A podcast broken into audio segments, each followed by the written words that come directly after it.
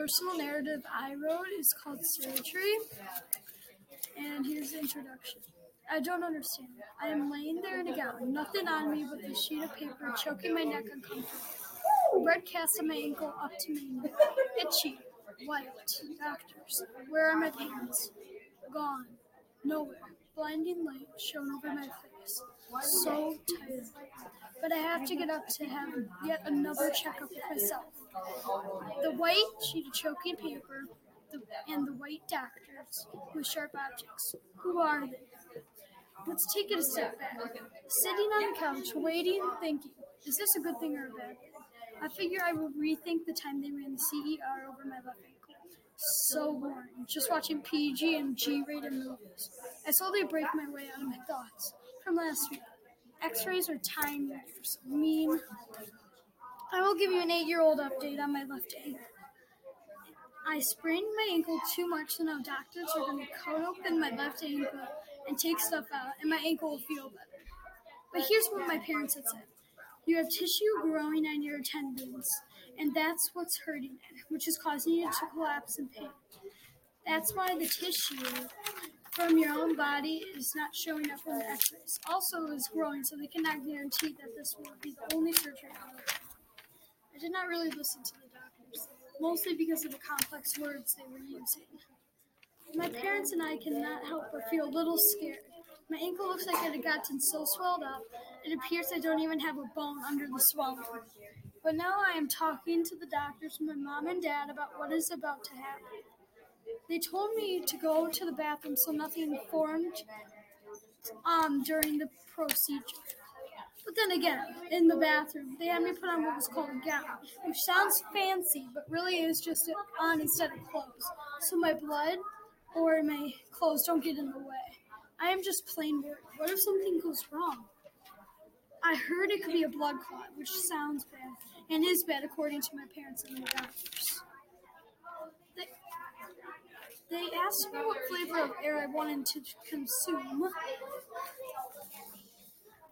when it put me to sleep. After a few offers of strawberry, grape, and then clementine, I proceeded to ask them what clementine was. They responded it was orange, was orange, and they said it was a great tropical flavor. I just went along with it. I went up and hugged my mom, like I always do when something is scary or confusing. I love you, mom and dad, were the last words I said to each other before they had me in the room laying down, alone with the doctors. The worries and thoughts came back to me. Most of all, what if I woke up during surgery or could not fall asleep? The doctors raced me up, up, up before the mask of tropical flavor came down, down, down onto my face. I tried to fight it, but boom! I get knocked into a deep black sleep. I wish I had a dream, but my mind did not respond.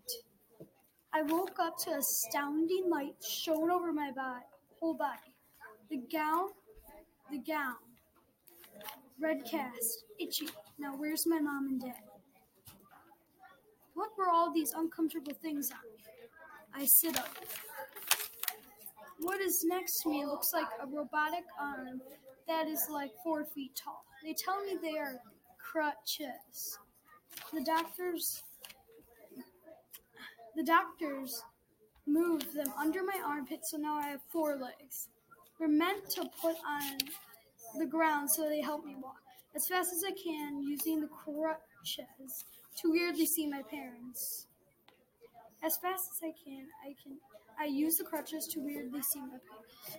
As soon as I see mom and dad, I ask, What happened? They say, Not to worry about it, and hug me. I love you, I say in a loud whisper of strength I still have. We love you too, they warmly respond. When I get home, something turns out is planned for tonight a second Christmas because of my surgery. Later that day, after enjoying the attention from my surgery and some cheesy pizza, I get one of the best presents ever a dog stuffed animal. And then I still have it to this day. It may not sound that thrilling, but it is something I was going to remember. School, though, was not that great. Having the crutches meant missing out on some of the school activities, like PE and recess. Although I was allowed to choose a friend to stay in for recess with me to play Legos, I'm still curious about what exactly happened to my foot. My parents still answer, it is better that you don't understand, or just aren't truthful with the answer they do give you. But today, now I do understand. They did not give me the correct information, so I would not overthink the surgery. Also, this explains why they keep sharp objects away from me, too. Believe it or not, parents do a lot to protect you and help you, teach you things. And I know it may be hard for little kids to understand, but parents should make their child more aware of these things. That that could even help your child appreciate more things and not be spoiled if they are. Right now, you should go up to and thank your parents for everything they have done for you. Like, even just, wait, even just, I even just learned that they were saving money in a college savings account too. Kids, make your parents more proud.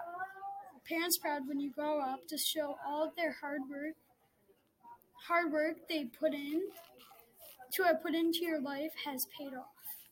And that's the end of my story. On the back of that page, though, I did uh, write a few diagrams of what my ankle looks like. On my left ankle, it's on the um, inside of my foot, and it runs from about the top of my ankle to around half of the end of my foot. So, also a few facts about my foot is when they had me take the um after the cast, they had me put on a brace. So when they took the brace off, or known as the walking boot, I actually almost fainted because I was scared of all the dried blood on it and what it looked like because it didn't look like it belonged there. But now my scar looks like a big bruise or something. I don't know if I'm gonna grow out of my scar or something, or if it's gonna look better over the course of a few more years. But I'm not that scared of it anymore, although human touch does make me uncomfortable. But that's the end of my story. Thank you for listening.